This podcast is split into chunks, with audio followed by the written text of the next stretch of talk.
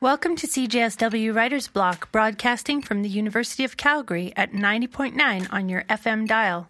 I'm host and producer Dymphne Dronik. I'm host and producer Cody Dronik. Our show airs at 8 p.m. on the third Wednesday of every month. And if you've missed it live, you can check out our podcast at cjsw.com.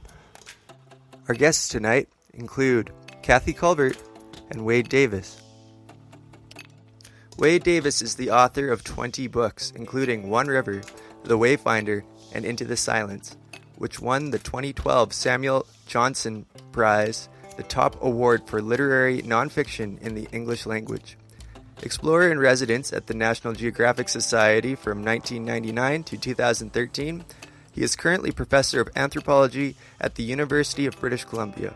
In 2016, he was made a member of the Order of Canada. In 2019, he became an honorary citizen of Colombia.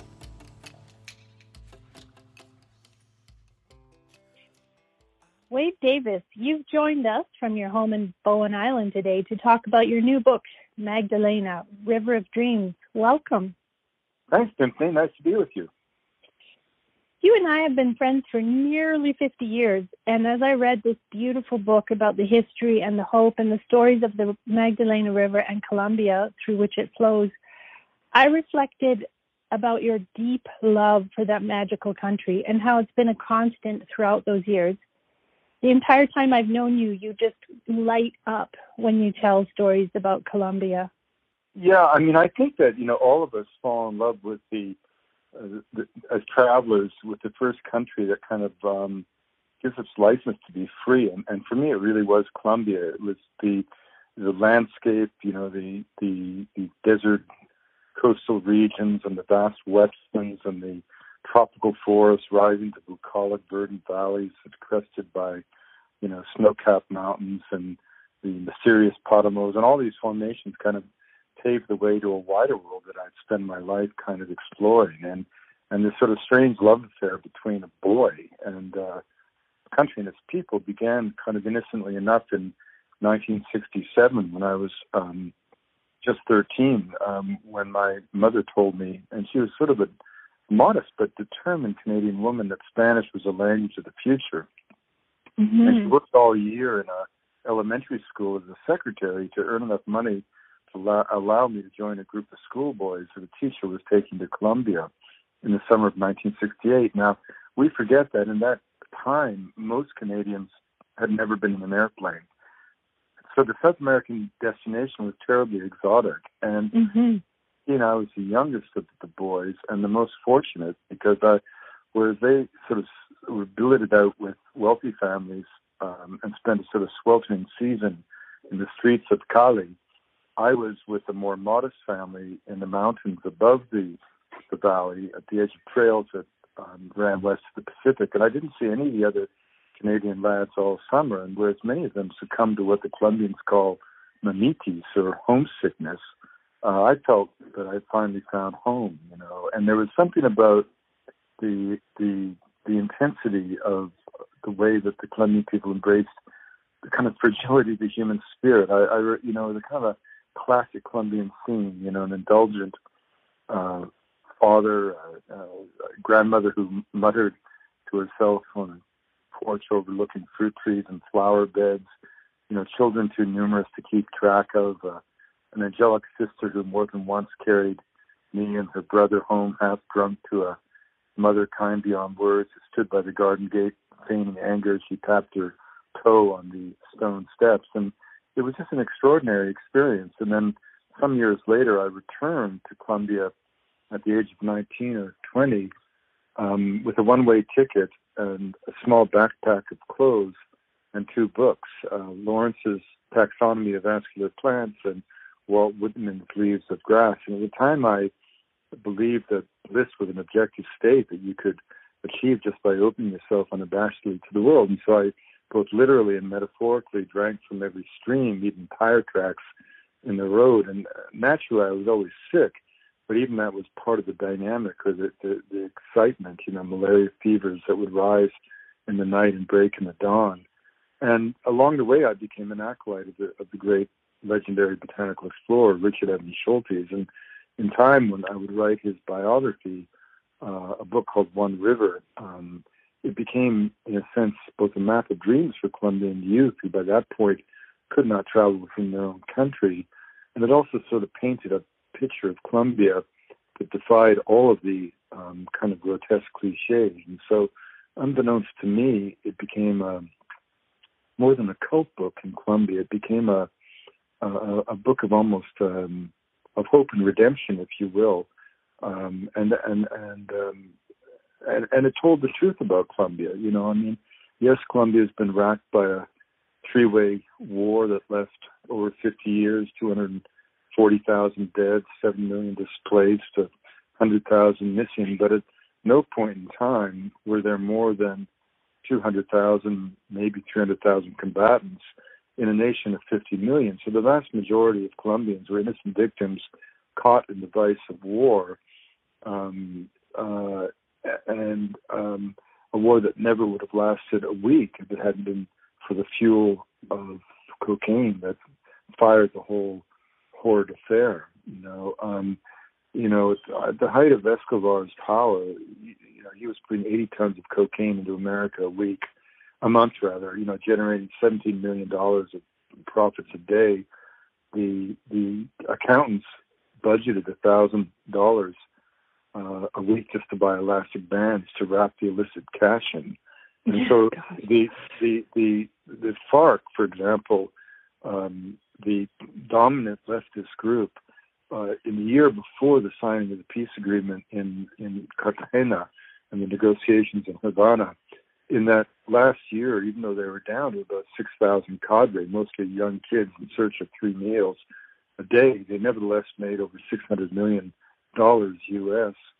Through extortion and drug trafficking. So if you give me the, you know, Calgary Boy Scouts and $600 million, I can wreak havoc in all of Alberta. So, you know, we have to remember that the fuel of the war was cocaine consumption. And so, you know, the responsibility for Colombia's agonies, in good measure, lie with all those who've used illicit cocaine and all countries that have facilitated the black market trade by prohibiting the drug while doing nothing to really curb its use. I mean, a way of thinking about it, how would the Americans feel if Canada, for example, had patterns of drug consumption in bars and boardrooms across the country and laws that facilitated black market trade, but enforcement of those laws so lax as to not really dent that trade, such that 85 million Americans were forced to flee their homes? Or that's really what happened in Colombia. You know, 220,000 dead, 100,000 missing, 5 million people fleeing their own homeland to live abroad, 7 million internally displaced, and it all comes down to cocaine consumption.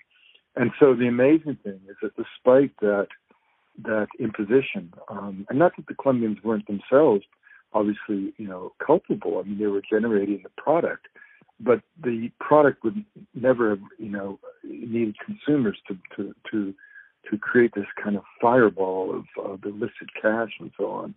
And, and yet despite that, you know, over 50 years of war, the Colombians maintained civil society and democracy, greened their cities, created millions of acres of national parks, sought restitution with First Nations in a way that no nation state can match, and paved the way for a kind of an economic and cultural renaissance, as now with the peace, 2 generations of young kids forced to flee abroad are returning to the country with skill sets in every conceivable endeavor. You know, and it speaks, I mean, the news that was announced today speaks to the heart of who the Colombian people are. You know, the peace agreement negotiated in Havana had something on the order of, I think, 58 clauses to it. And the implementation of the agreement had a price tag of something on the order of $45 billion. And that came about just as oil prices collapsed, and that was Colombia's major source of foreign revenue. And at the same time, they were asked to absorb the greatest humanitarian crisis in the history of the Americas, and that was over 1.8 million Venezuelans fleeing the Maduro regime in Caracas. And really important point to make, that whereas the Americans, said to be the richest nation on earth, turned away and tore apart families at the Mexican border who themselves were fleeing the chaos of the drug trade that has now moved to Central America, again, a drug trade fueled exclusively by the American consumption of the drug, and a dislocation caused by American foreign policy during the Reagan era and the anti-communist crusade in favor of the Contras. Now, these families turning up at the American border, 525 children are now isolated with no one knowing who their parents are. Colombia, by contrast, in a moment of its greatest need to enforce and realize the promise of the peace process at the end of 50 years of war, suddenly was confronted by this humanitarian crisis. And what did they do? They not only didn't turn people away, they welcomed them, they housed them, they fed them, they put their kids in schools and gave the elders medical treatment. And today, it was announced by President Duque that Colombia has decided to give legal status in a single sweep to over 1.8, possibly 2 million Venezuelans who are now living on Colombian soil. And it is a practical move, of course, because you can't have 2 million people on your land who aren't registered, who aren't, especially during the crisis of the pandemic of COVID. You've got to know who these people are, where they are. You have to have some sense of being able to reach out to them as a public health official and so on. But at the same time, beyond the practicalities of that decision, it represents an extraordinary generosity of the spirit that should humble every nation state. I mean, here we have a country, Colombia, that's borne the brunt of the global consumption of this horrible drug, struggling to find its way to peace, and they turn around and absorb this crisis without a hesitation. It tells you a lot about the Colombian spirit. Yeah, and as unflinchingly as you speak to the truth of all of those horrors, your story today and the stories throughout the book illustrate that incredible sense of humanity and hope that is also prevalent throughout all the lands you traveled along the river. Yeah, well, I mean, it's very important, that yes, cocaine has colored the image of Colombia, but Colombia is not a place of violence and drugs. It's a place of colores y cariño, where the people have endured precisely because of their character, which is informed by an incredible spirit of place and incredible pride in a landscape that is without doubt the most ecologically, topographically, geographically, and certainly biologically diverse place on the planet. This is a great wealth of Colombia. It is the richest nation in the world in terms of biodiversity per acre area. There's no place in Colombia more than a day removed from every known ecological niche to be found on planet Earth. I mean, this is really a land of abundance and beauty. Mm-hmm. Mm-hmm. And culture. I mean, instead of Colombia, I write in the book a great deal about music. And, it's said that Colombia is the land of 1,000 rhythms. In fact, ethnomusicologists have identified 1,025. And the mother, I spoke and spent good time with a good friend of mine now, Carlos Vives, who's the legendary Latin American sort of pop star. I mean, he is he just won the Latin Grammys. He's a voice of Colombia. And, as Carlos said, the mother of all Colombian music, be that tambora, merengue, poro, salsa, is cumbia. But the mother of cumbia is a river, the river Magdalena, Mm-hmm. And this is a theme that people come back to all the time, to clean the national soul, you must clean the river. To clean the river will be to clean the national soul. And it's curious, I did this research over 5 years and visited basically every town and hamlet and every bend in the river and every town and hamlet in the Cuenca, which is home to 80% of Colombians. It generates 80% of the national economy. It lights the cities. It's both the corridor of commerce, as is the Mississippi, but it's also, like the Mississippi, the fountain of culture, the repository of poetry and literature, music and prayer. And wherever I went and with whoever I spoke to, the message kept coming across. You know, the river is us. We are the river. To clean our soul, we must clean the river. To clean the river is to clean our soul.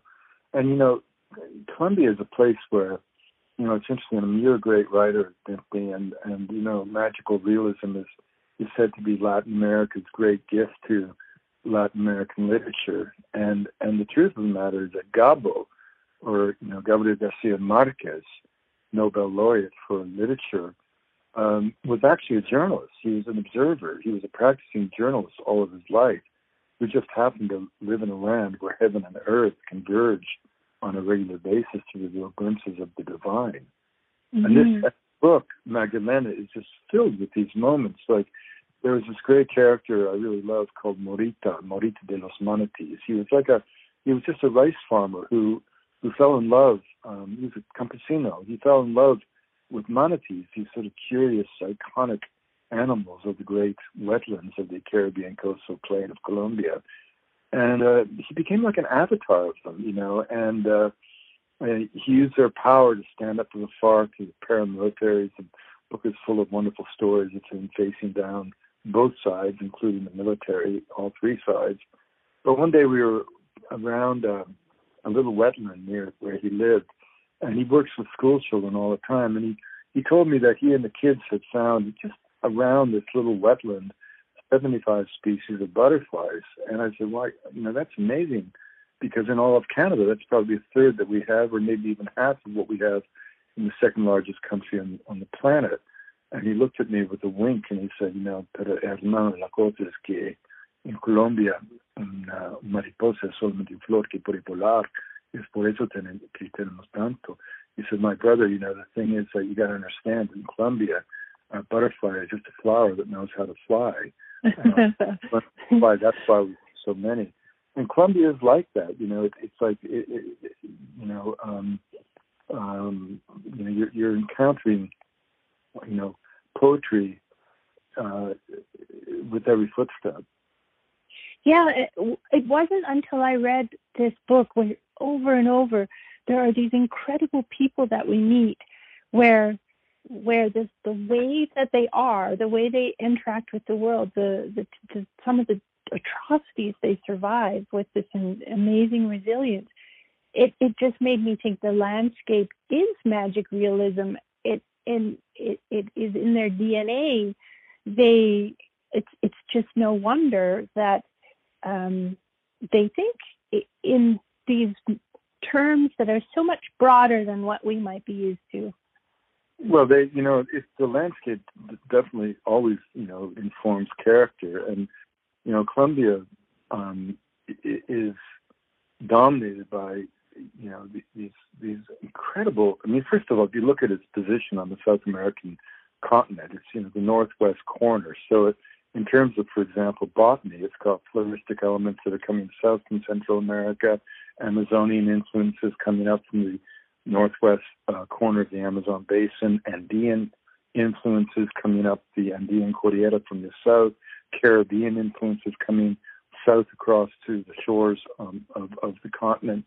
So you have this incredible diversity. And Magdalena is born in this rugged knot of mountains called the Macizo Colombiano, or Colombian Massif. And out of that Massif emerged many of Colombia's great rivers, the Cauca, the great affluent of the Magdalena, but also the Patía, which flows into the Pacific, and the Caquetá and the Putumayo, much bigger rivers than the Magdalena, the major affluents of the Amazon that run through the forests of Colombia.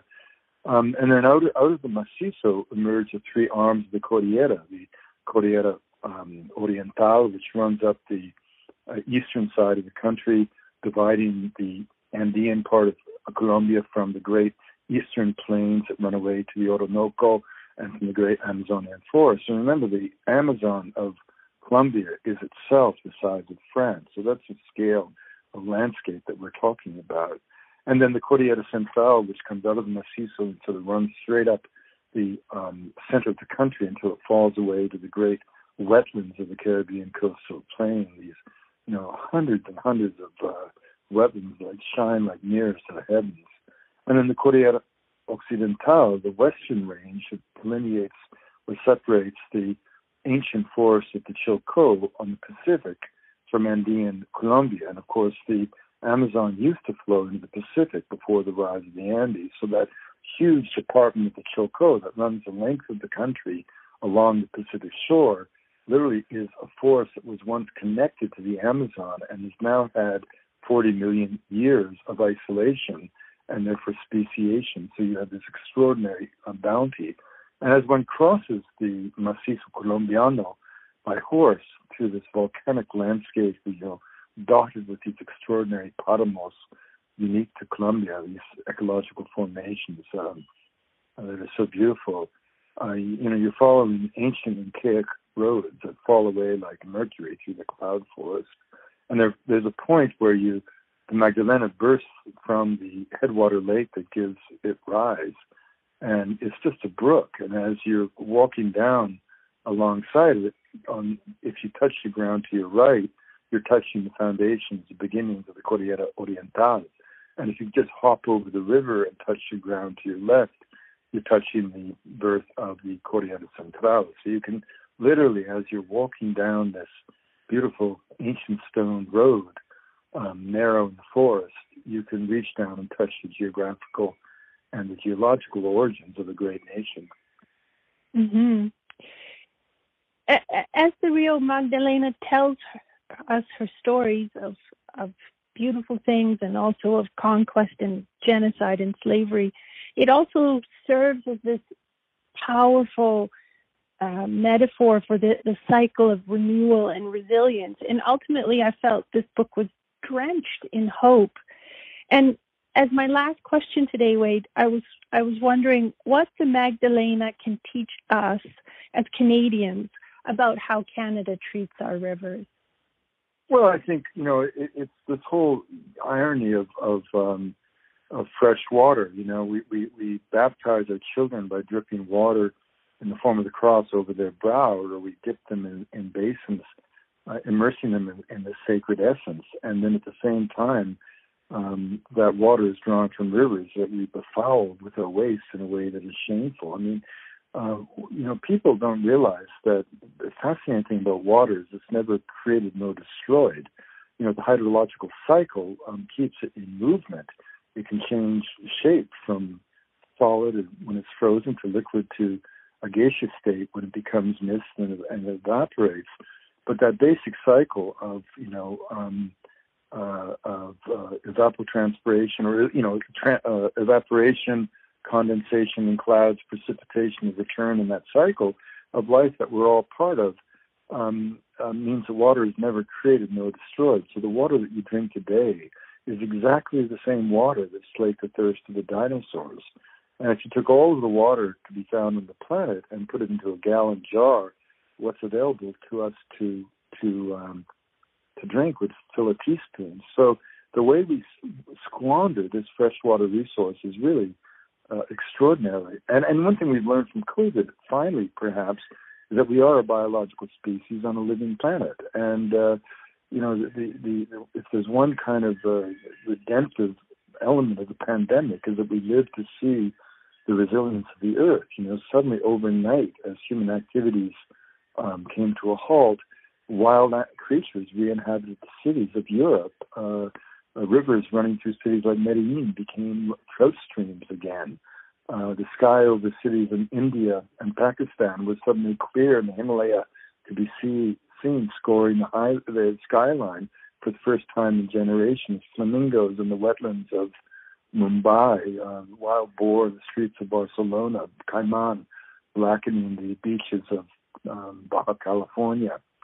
Then if you took the whole presence of our hominid species, not just going back to our progenitor Homo erectus, but all the way back to Homo afarensis, 2.3, 2.5 million years ago, if you took that entire hominid lineage and placed it on a clock, a 24-hour clock of the history of the world, of the planet, the entire hominid presence wouldn't take up a second on a 24-hour clock. So we're ephemeral presence on the earth, and the weed will win in the end. The planet will endure. Mm-hmm. But in the meantime, you know, it behooves us to pay attention to our place in the planet. And I think that's a lesson of COVID. We're part of the natural world, and they disturb the natural world, and there will be repercussions. But at the same time, you know, when you return to Colombia, you know, I think of the voices of for example, the Arahuaco Mamos, the sun priests. That, I mean, one of the incredible things about Colombia is that in the bloodstained continent, there are still peoples like the Arahuacos and the Kogi and the Wiwa, who, in a sense, were never conquered and remain ruled by a ritual priesthood of Mamos. And, you know, for the training for the priesthood, the acolytes are kept in the shadowy world of darkness for 18 years, and while they're, you know, enculturating the values, which include the idea that their prayers maintain the cosmic balance of the world. And after 18 years of intense training, they're suddenly taken out and they see the world in all of its beauty, and they go on a journey to the heart of the world, from the sea to the ice back to the sea. All the time, the priest telling you, see, it's as I promise you, it's that beautiful, it's yours to protect. They don't think of humans as being part of the problem, but we are the solution. And because it is in our hands that we hold the fate of the world.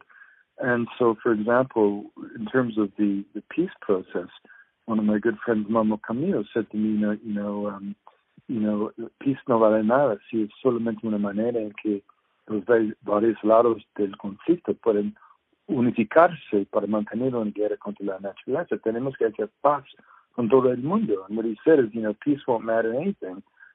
It's just an excuse for the three sides of the conflict to come together to maintain a war against nature. It's time to make peace with the entire world, the entire natural world. And the Mamos, you know, they make ritual payments at the mouth of the Magdalena to this day. Traditionally, they embarked on pilgrimages 1,500 kilometers to the source of the river, and they would pause at every community, ascertaining the awareness of that community, the consciousness of that community vis-a-vis the river itself.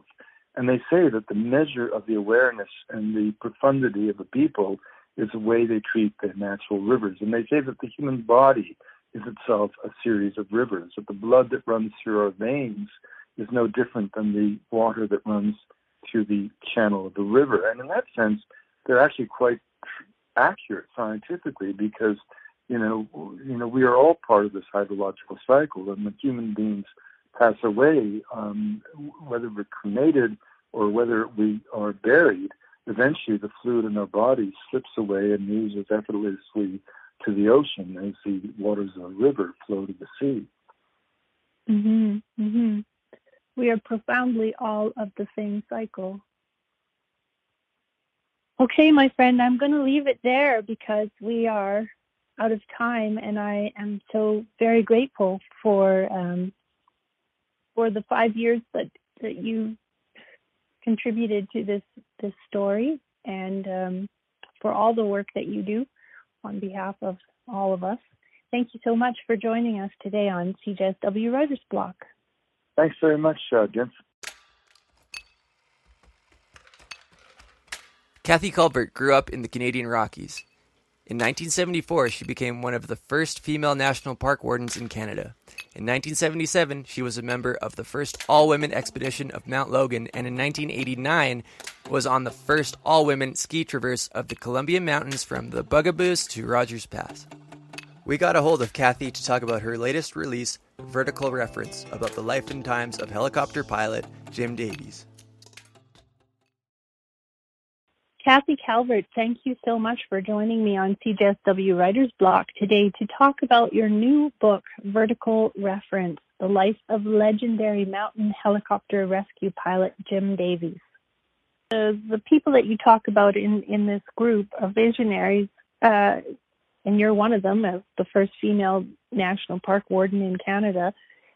You have the opposite of that, right? Your sort of mindset always was like, how can I be responsible for myself, and yeah, how do I get myself out of it? Right. Yeah. Mainly because I grew up with a father who had started training us to hunt and fish and everything in the mountains when we were just young.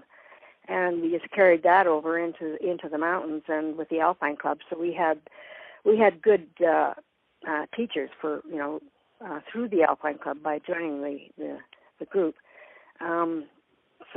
But there was still quite a bit that we had to learn for sure.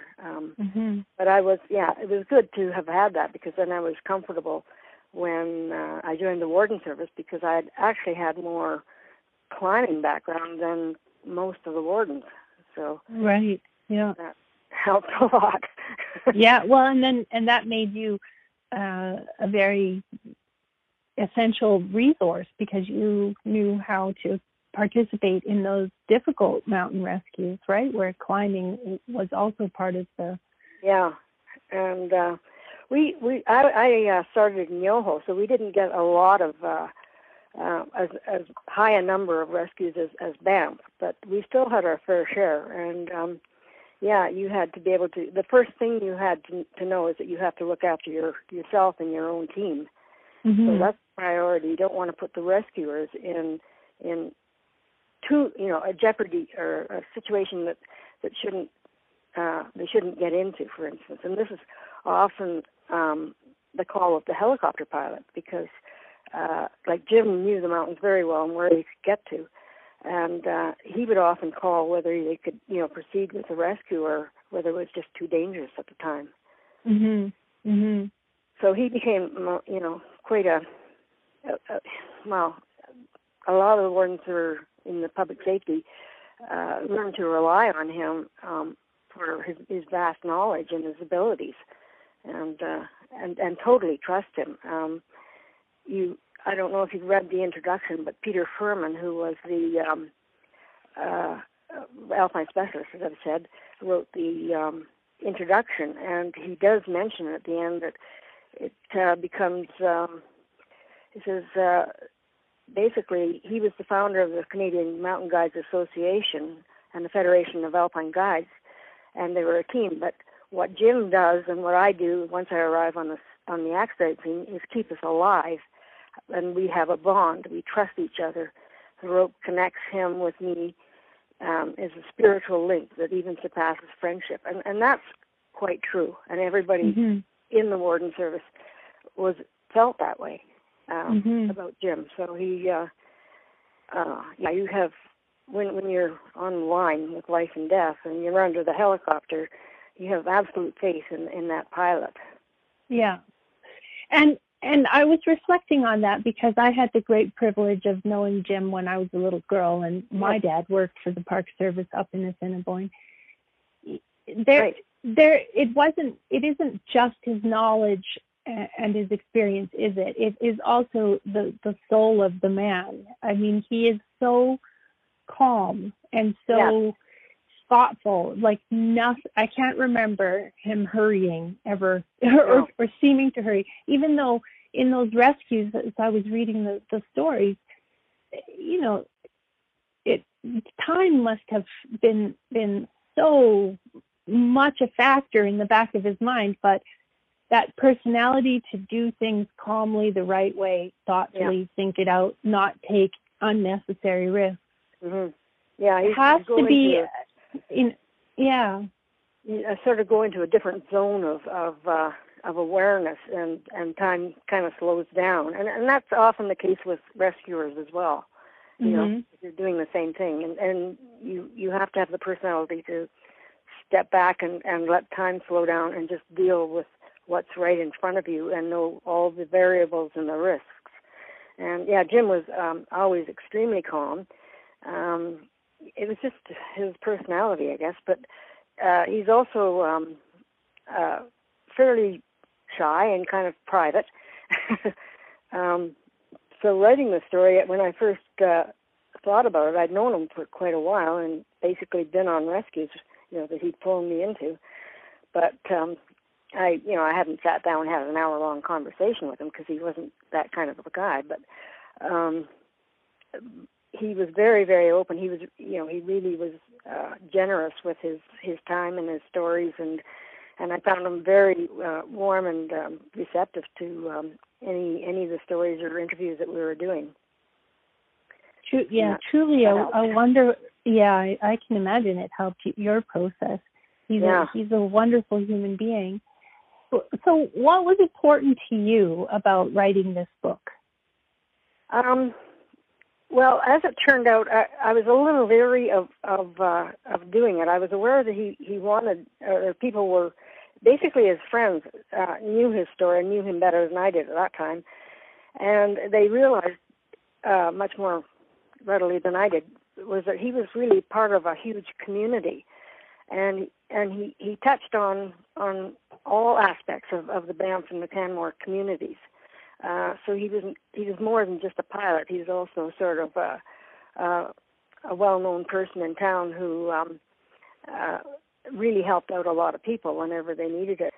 And they knew enough about him that they felt his story was vital to understanding, well, certainly the beginning of mountain, the real serious mountain rescues in Canada. But also that, you know, the rest of his life and how that went.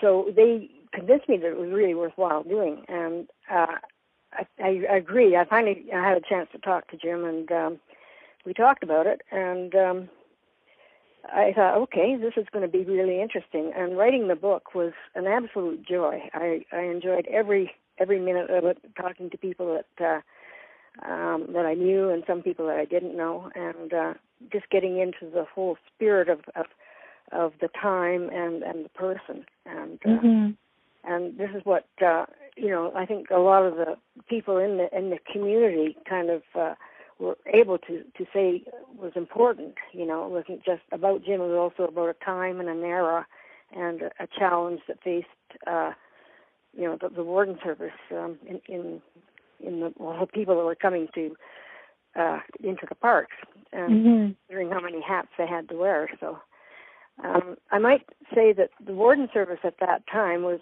a fairly generic warden service. They were responsible for pretty well everything, and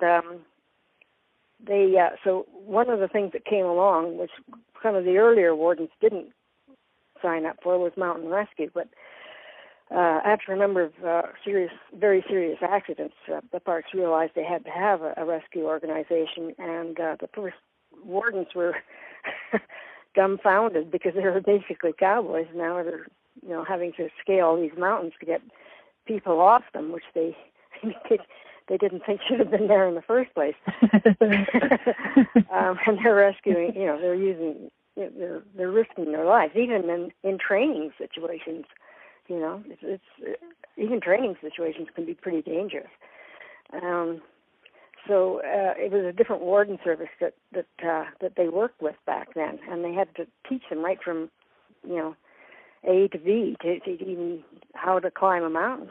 And and so, but they did it, and it was their job, and they did it with great courage, and then passed it on to the younger people who were already getting into climbing on their own, like myself and Tim Odger, for instance, and some of the other basic rescue people that have been there for many years, my sister included. Yeah. So really, it was an amazing convergence of people and the way the world was changing that has become this sustained kind of legend that Canada needs to be incredibly proud of.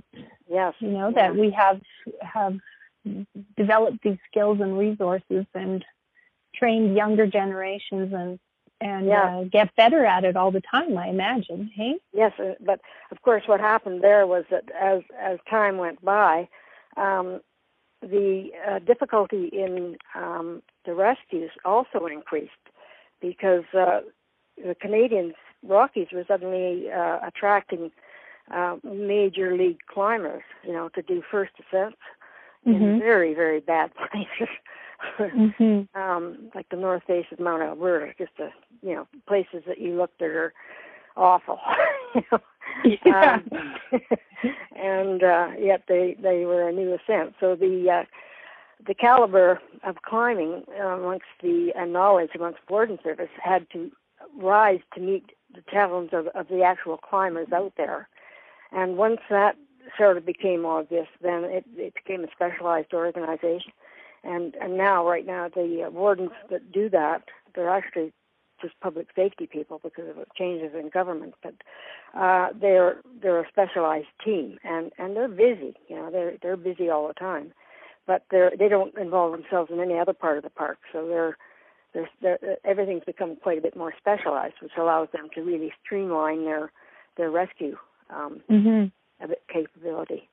Mm-hmm. And screen who's on their team, and they're very close to each other. I remember that was very important to know that you can trust the fellow that you're with, and that becomes absolutely a responsibility actually. Yeah, I can imagine. Yeah, and one of the things that the earlier warden realized is that. If Jim said something, you did it that way. He didn't argue. Right. Because, he'd let you know if you were screwing up in some way, or I don't know if that's the right word, but, say you're taking too long or you didn't know how things work. He didn't have too much patience for that. He wanted to work with people that were, because of the existent circumstances, he had to work with people ready to work fast and competently. Yeah, well, he held himself to very high standards and would hold others to those same high standards, right? Yeah. I was just going to say, he also, he didn't really train other pilots so much, but he would go through when they thought they were getting ready to be certified as a helicopter pilot. He would be flying around with them and telling them, exactly how to handle different situations. And vertical reference was always at the top of his list. Yeah. Well, and with very, very good reason, right? Yeah. You don't want to hit the ground without knowing it. So this almost larger than life, icon of competence, is still with us in Banff, yeah.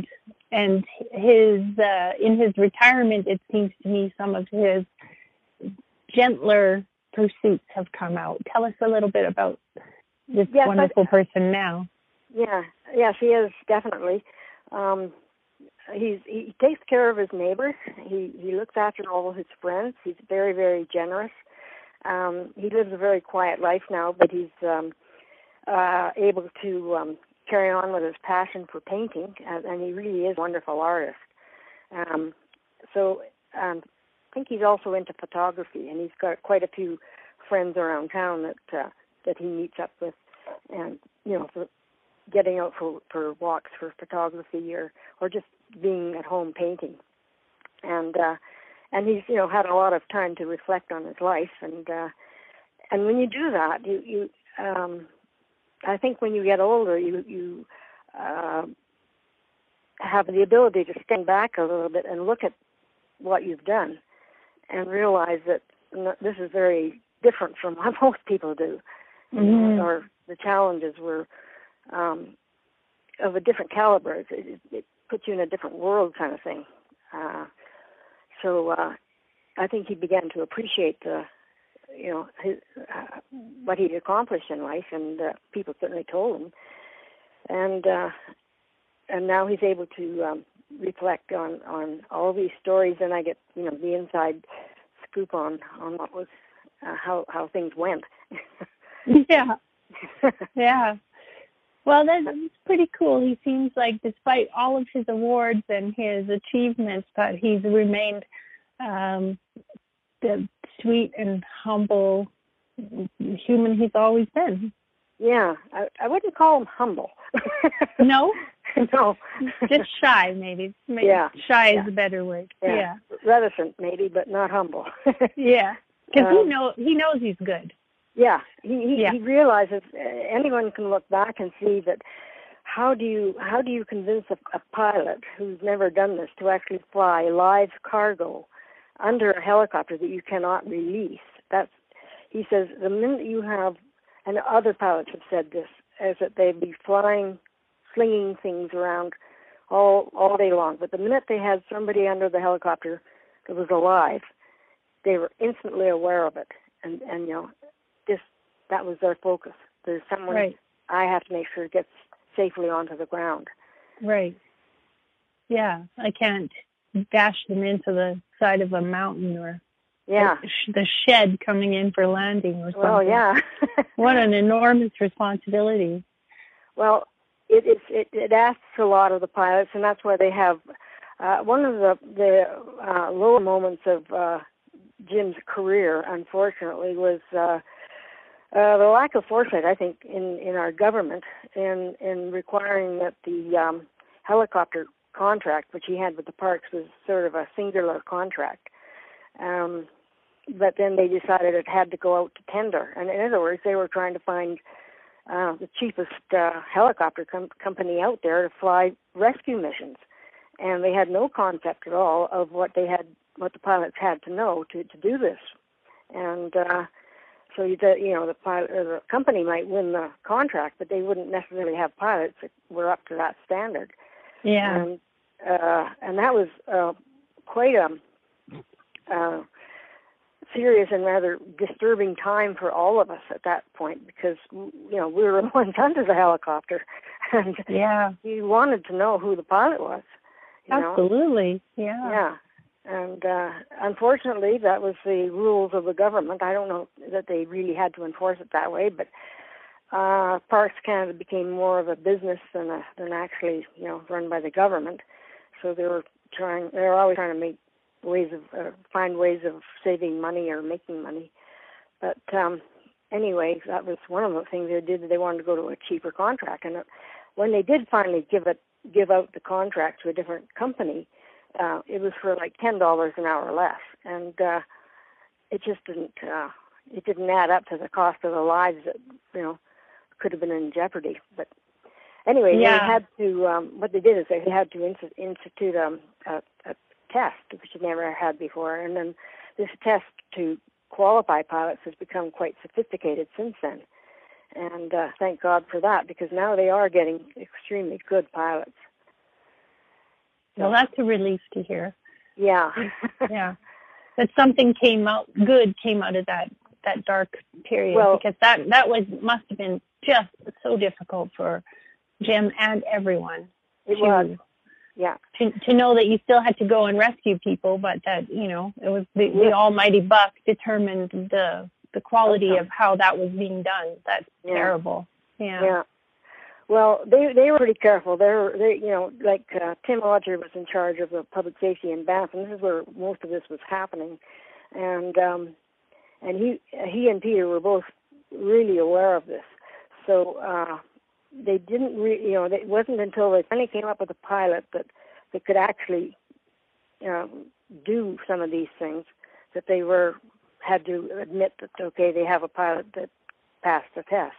Mm-hmm. But that same pilot, unfortunately, still, there's like 30 or 40 years of knowing the mountains, so it's mm-hmm. still a big learning curve for any new pilot to come along. That's for sure. Yeah. So my last question, Kathy, is for you, because not only are you a great climber, former park warden, somebody who knows this world inside out, but you've also written quite a few amazing books about that whole part of the world. And I'm just curious, because this book was published during, kind of peak pandemic. Oh, yeah. What was different about your experience with this book than your previous books? The difference was that it took a lot longer. Mm-hmm. At least I think it was delayed by, well, not a year, but almost at least 8 months.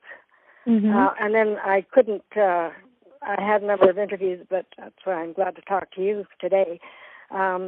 But we couldn't do too much because I didn't know when the book was actually going to come out. And that was all due to the pandemic, and because the publishers themselves, who are Rocky Mountain Books, they were dealing with all kinds of problems. And they, normally they get out about, say, 10 or 15 books a year, and this year they managed to get out by fall.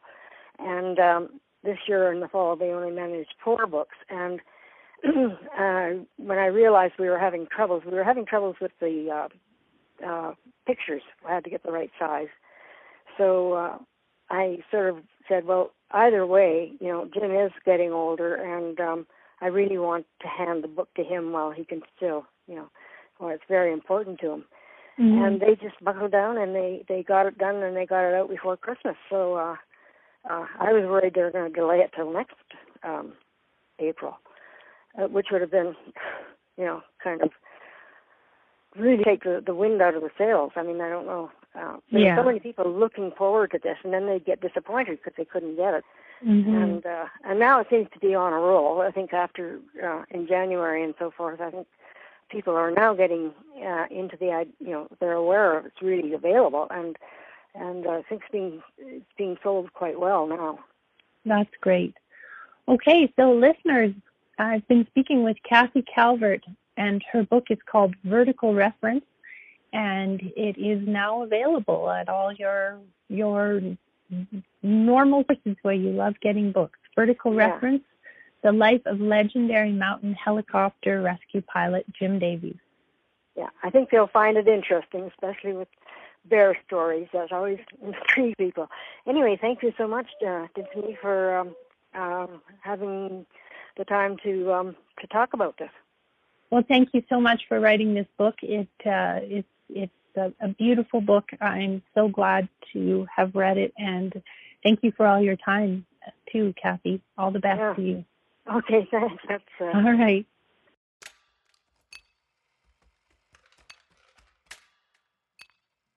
That was the second part of our two-part interview with Kathy Culbert. If you want to listen to the first half of the interview, you can find it on our website at cjsw.com in the spoken word section. We are thrilled to announce that former University of Calgary CDWP writer-in-residence Eden Robinson is our feature interview for our March 17th episode. In the third book of her brilliant and captivating trickster trilogy, Eden Robinson delivers an explosive, surprising, and satisfying resolution. All Jared Martin had ever wanted was to be normal, which was already hard enough when he had to cope with Maggie, his hard-partying, gun-toting, literal witch of a mother, indigenous teen life, and his own addictions. When he wakes up naked, dangerously dehydrated, and confused in the basement of his mom's old house in Kitimat, some of the people he loves, the ones who don't see the magic he attracts, just thinks he fell off the wagon after a tough year of sobriety. The truth for Jared is so much worse. He finally knows for sure that he is the only one of his bio-dad Weejit's 535 children who is a trickster too, a shapeshifter with a free pass to other dimensions. Sarah, his ex, is happy he's a magical being, but everyone else he loves is either pissed with him or in mortal danger from the dark forces he's accidentally unleashed, or both. The scariest of these dark forces is his Aunt Georgina, a maniacal ogress hungry for his power, who has sent her posse of flesh-eating coy wolves to track him down. Even though his mother resents like hell that Jared has taken after his dad, she is also determined that no one is going to hurt her son. For Maggie, it's simple. Kill or be killed, bucko. Soon Jared is at the center of an all-out war, a horrifying place to be for the universe's sweetest trickster, whose first instinct is not mischief and mind games, but to make the world a kinder, safer place. Up next, we have local Calgary band Petey Cruiser with their song, Don't Care. I pretend like I don't care because I don't know how to say words I want to say when I converse with whoever's listening. After I realized the dream, it woke me up still and wet, frozen to a foreign bed.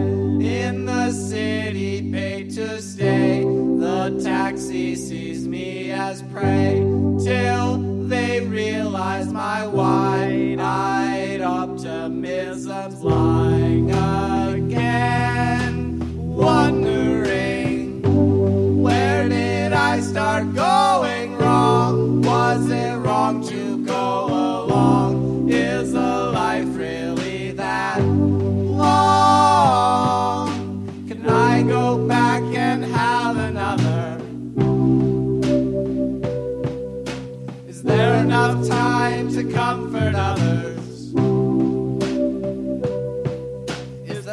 some break that interesting. Do I have time to write for nothing?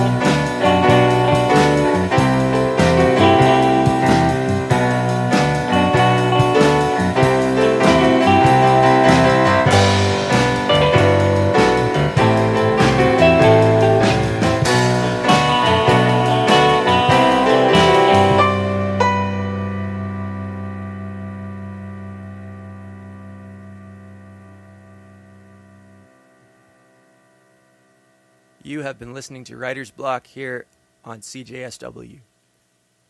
The opening and closing song for our program is Cloud Chaser by local band 36.